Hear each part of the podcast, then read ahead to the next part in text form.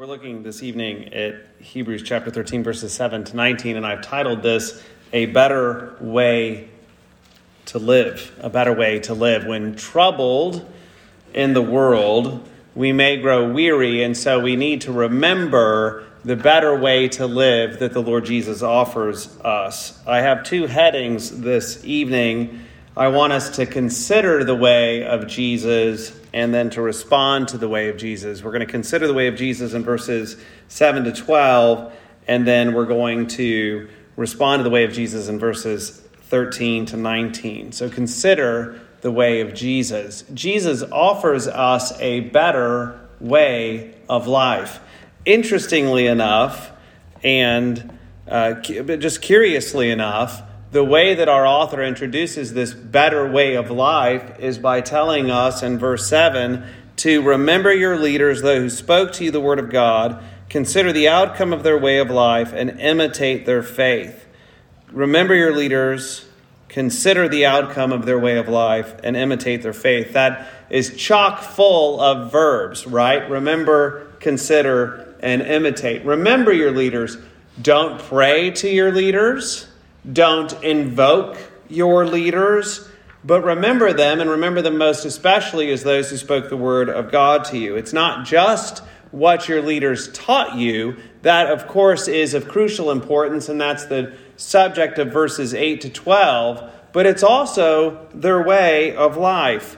In the context of the suffering that we know the recipients of this letter faced, it's important for them to reflect upon the fact that their leaders who preached the word of God to them suffered in order to do so. Now, holding people in remembrance suggests that some of these leaders actually died.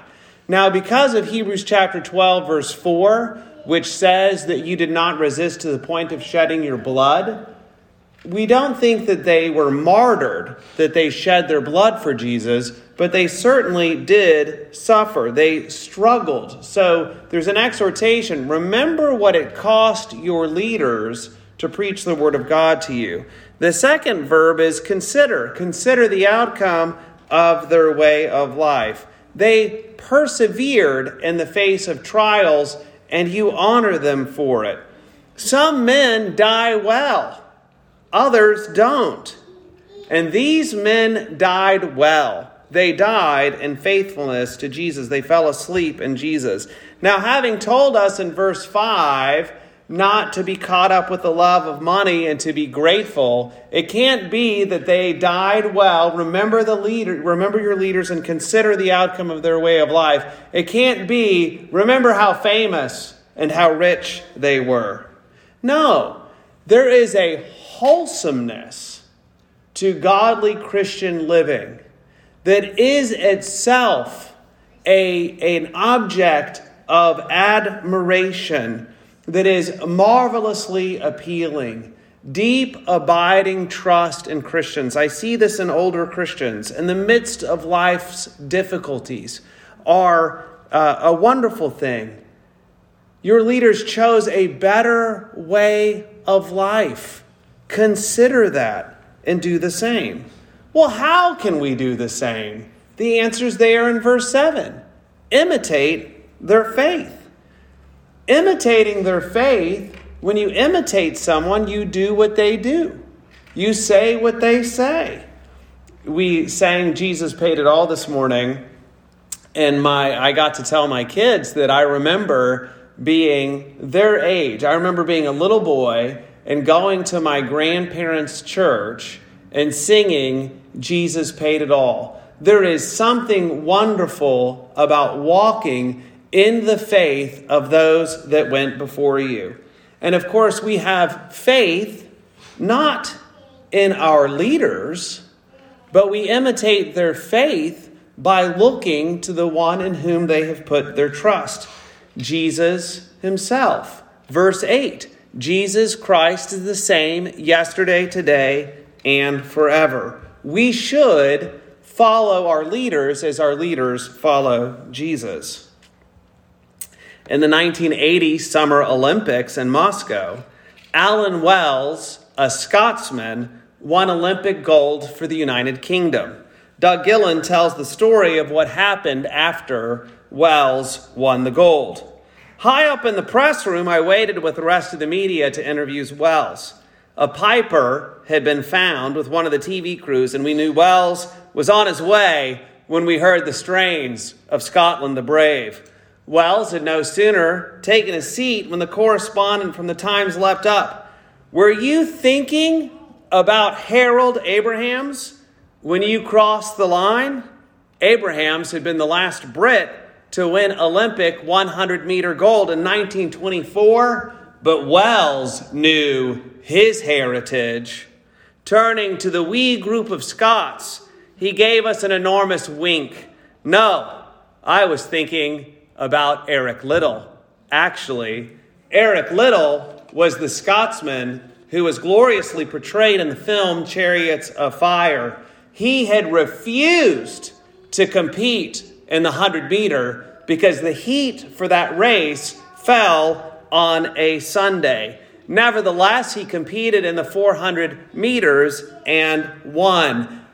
Alan Wells wasn't thinking of an Englishman who had won Olympic gold in 1924. He was thinking of a fellow Scotsman. He was following his leader. Eric Liddell ran well, but he died even better. After the Olympics, he was a missionary in China, and he died in a Japanese internment camp during World War II. He ran the Christian race well, even to the end.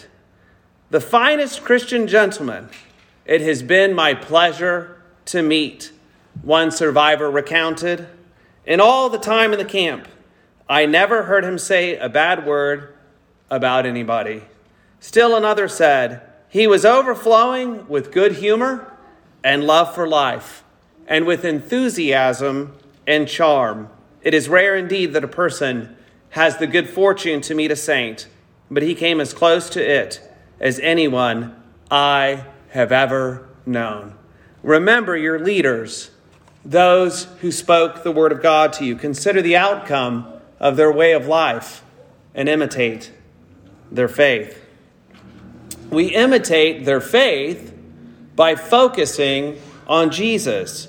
And that's what verses 8 to 12 suggest to us. There's a better teaching and a better work in the way of Jesus. This teaching and work will never fail you. It will never disappoint you, because Jesus Christ is the same yesterday, today, and forever. Constant in his perfection, consistent and faithful in his promises. Jesus will not fail us. He cannot fail us. Now, this section in 9 to 12 offers three contrasts. We need grace, not food. We have an altar, not a tent. And we have Jesus, not animals. Quickly, we have grace. We have grace, not foods. Now, the author of Hebrews isn't saying that you can eat whatever you want to, that stuff yourself with donuts all your life, and that would honor God. He's saying that ritualistic ceremonials or solemn sacred meals pushed on you by diverse and strange teachings do not benefit those who are devoted to them. Your doctor may say that you need to follow a particular diet for your health, and that's good. Stick to it. This is a good thing for your health, for your physical well-being. But if someone says that you will be closer to God if you eat Brussels sprouts, then beware. I'd hate Brussels sprouts. I have tomatoes in my notes, but I thought it'd be really odd if somebody told you to eat Brussels sprouts to bring you closer to God. These foods are permissible to us, but and it can be beneficial for our health to follow certain regimens, but we cannot make it a religion. That is the old ceremonial law that has passed away. It's interesting, Pew Research, I read that only 17% of American Jews keep kosher, the Old Testament ceremonial law for God's people. So if my math is right, then 83% of American Jews don't keep kosher. So they need to tell themselves a story about how it is that they are not obligated to keep the Old Testament law. One option is that they allegorize the law. I keep the law of Moses on my heart, even as I eat the bacon on my burger. But notice that the author of Hebrews does not do that here. He says bluntly in verse 10, we have an altar from which those who serve the tent have no right to eat. God has given us great freedom in what we eat. And most marvelously, he has given us access to heavenly food.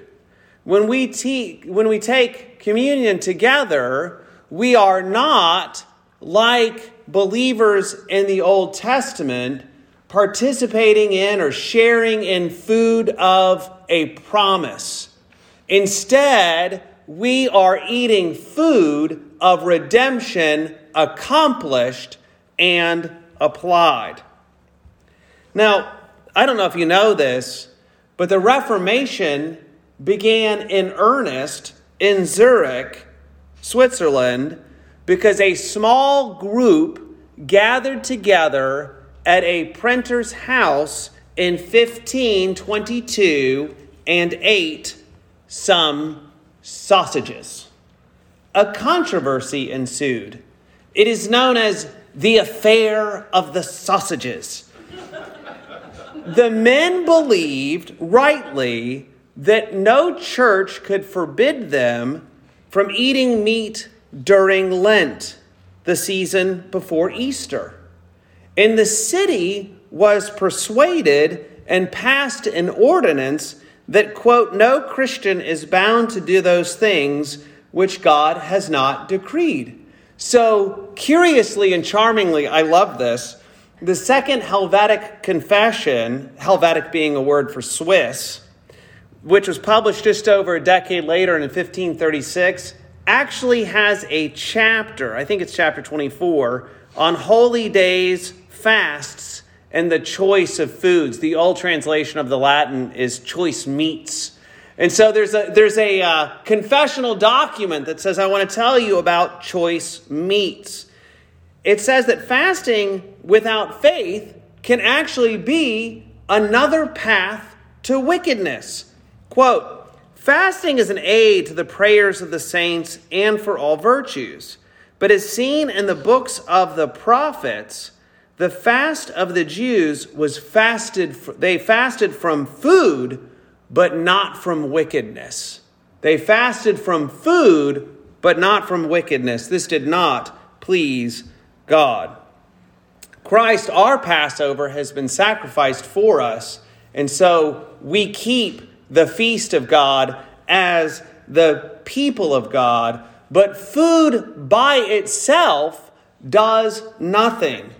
Only by grace, through faith in Christ alone, do we taste heaven in our hearts at the Lord's Supper, that we receive and are reminded of God's steadfast love through Jesus for his people. So we have grace, not food, an altar, not a tent, and we have Jesus, not animals. All the blood that was brought in to the holy place merely and only pointed to the blood of Jesus that was shed outside the city. And though priests had to purify themselves with blood, Jesus' blood purifies us. Again, Jesus paid it all to him I owe. Sin had left a crimson stain. He washed it white as snow. In the language of verse 12, he sanctified the people through his own blood. It's no good going back to Jerusalem Dick Lucas comments on these verses, because Jerusalem expelled the Lord of glory. And if the great holy city of Jerusalem expelled the Lord of glory, then there's no place for a Christian there. There's no place for a Christian in Judaism today, because it was Judaism that decided to reject its Messiah. Well, if there's no place for us in the earthly Jerusalem, how do we prepare ourselves for the heavenly Jerusalem, for the Jerusalem above, which is free and is our mother? We respond to the way of Jesus. That's verses 13 to 19. We respond to the way of Jesus. We respond to the way of Jesus by following Jesus and bearing his reproach. That's verses 13 and 14. We follow a crucified Savior. We follow a crucified Savior. Jesus was not born in a palace, and he wasn't crowned in a temple. He was crucified between two thieves. There are people who scoff at Jesus, who blaspheme Jesus, who use his name carelessly. We should take it personally. Jesus most certainly takes it personally. But we shouldn't be bitter and afraid when we follow the way of Jesus, when we bear his reproach. We should be confident. After all, death couldn't hold Jesus. Death is not going to hold us either. Last year in northern Mozambique, Islamic militants burned Christian villages and slaughtered thousands. One pastor said that he walked between row after row of dead bodies, and he found comfort in Psalm 23. Even though I walk through the valley of the shadow of death, I will fear no evil. Another pastor whose house was burned to the ground said, they can burn our houses, they can burn our food, but they cannot burn Jesus out of me. Now there's a man who follows the way of the Lord Jesus, wherever the way of the Lord Jesus brings him. So we follow Jesus and bear his reproach. We also sacrifice for Jesus. This is verses 15 and 16. First, we offer a sacrifice of praise, the fruit of lips that acknowledge or confess his name. This verse echoes Hosea 14:2. Take words with you and return to the Lord. Say to him, forgive all our sins and receive us graciously, that we may offer the fruit of our lips.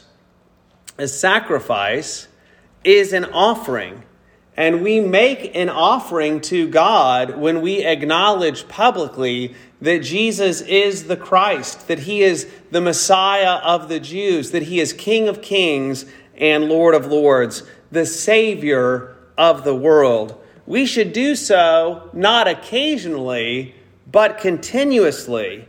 Jesus should be on our lips. Sometimes we should strategize thoughtfully about how to share the good news of Jesus with others. But always, always, Jesus should be on our thoughts, just part of who we are. Jesus should come up in conversation with people. And this offering can be a sacrifice because it can cost us something precious to us. It can cost us friendships with people, or perhaps their admiration. If you tell people what Jesus thinks about any number of things, heaven and hell, sin and judgment, all sorts of contested moral issues, then you can expect resistance, indifference, opposition. But he doesn't ask us to suffer embarrassment for him when he did nothing for us. On the contrary, as the Apostle Paul says at the end of Second Corinthians chapter 4, what do we have? We have light and momentary troubles that are achieving for us an eternal glory that far outweighs them all. And how do we have that? Well, because he suffered, bled, and died for us. So another way we can sacrifice for Jesus is we can do good and share. This is in verse 16. It follows, I think, the exhortation that we saw this morning in verse 2, but now it's being extended not just to those who are in prison or being mistreated, but to anybody. When I serve you, I should know that I am pleasing God. Parents with young children, you should know that God is pleased with your nighttime expeditions to serve those who are too young to care for themselves. Older Christian, God sees and delights in your care for younger believers, your willingness to offer counsel, support, and encouragement. If I think that I am stuck helping somebody because no one else will, that is a recipe for me to grow bitter. But if I see helping someone as delighting God, as a sacrifice of praise to my Jesus, then it reframes the whole activity. Many of you know that I lived in England for 5 years. While I was in London, my father called me, and he and a business partner were stuck in the Middle East somewhere. And his coworker was trying to get to London to meet the woman who's now his wife and mother of his kids, who was flying over from the United States. And so my dad called me and said, "Would you go meet this woman that you've never met at I think it was at Heathrow Airport, and get her to her hotel in central London." I guess she'd never been to England before. She's a little nervous. Timing of the flights. Would you do this? Sensing the hesitancy in my voice, and it was, after all, somebody who worked for my dad, he said, "I'll pay you for your time." And I said, then the answer's no. Because I'm not going to get up, go meet a stranger in the airport, but I'll do it if you want me to, because you're my father. And he said, "I want you to do it because I'm your dad." And I said, "No problem." We need to reframe why and how we help each other. We are bringing glory to Christ. We are delighting our Heavenly Father when we serve each other. I'm not saying that we will put a little asterisk or a little, some kind of star or smiley face next to your name in the church directory if you serve people. And that's a pretty thin gruel in terms of a motivation. You bring delight to your Heavenly Father. There are people in this congregation who need our love and support. And guess what? That's everybody, the preacher included, right? We all need love and support, just in different ways. We all have different kinds of needs. So let's do good and share what we have with each other. Let's also, verses 17 and 19, obey and pray. We respond to Jesus by by obeying our leaders, submitting to them, and praying for them. Now, we live in an age completely uncomfortable with obedience and submission. It's not just that people don't want to obey and submit. It's that leaders don't want to call people to obey or submit either. And I think part of the reason, if we're totally honest, is because there's some leaders that are just horrible people who completely and totally misuse their power. And it's even more wicked and just horrific when we see this abuse in the church. But such is not the case here. There are leaders in this congregation who are watching over your souls. and I know they are watching over your souls because they are kindly and lovingly watching over mine." Not everyone clamoring for leadership in the church is active to help you, longing for your growth in Christ. But to those who are, who long for you to grow in Jesus, then obeying them and submitting to them is a source of great encouragement to you and to them as well. Make their work on your behalf a joy and not a burden. We should all be receptive to leaders who lovingly instruct us for our own good. I have been so blessed to have Paul Sagan as a leader.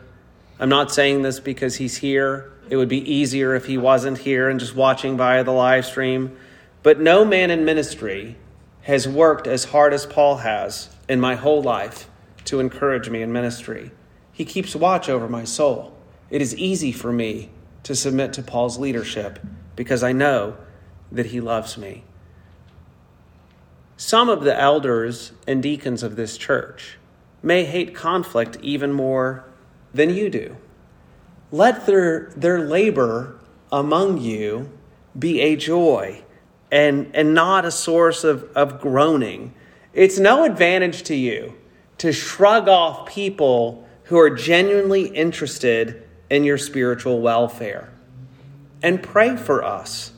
The author of Hebrews makes this request of the recipients of his letter in verse 18. Pray for us. Well, I make the same request of you, O congregation.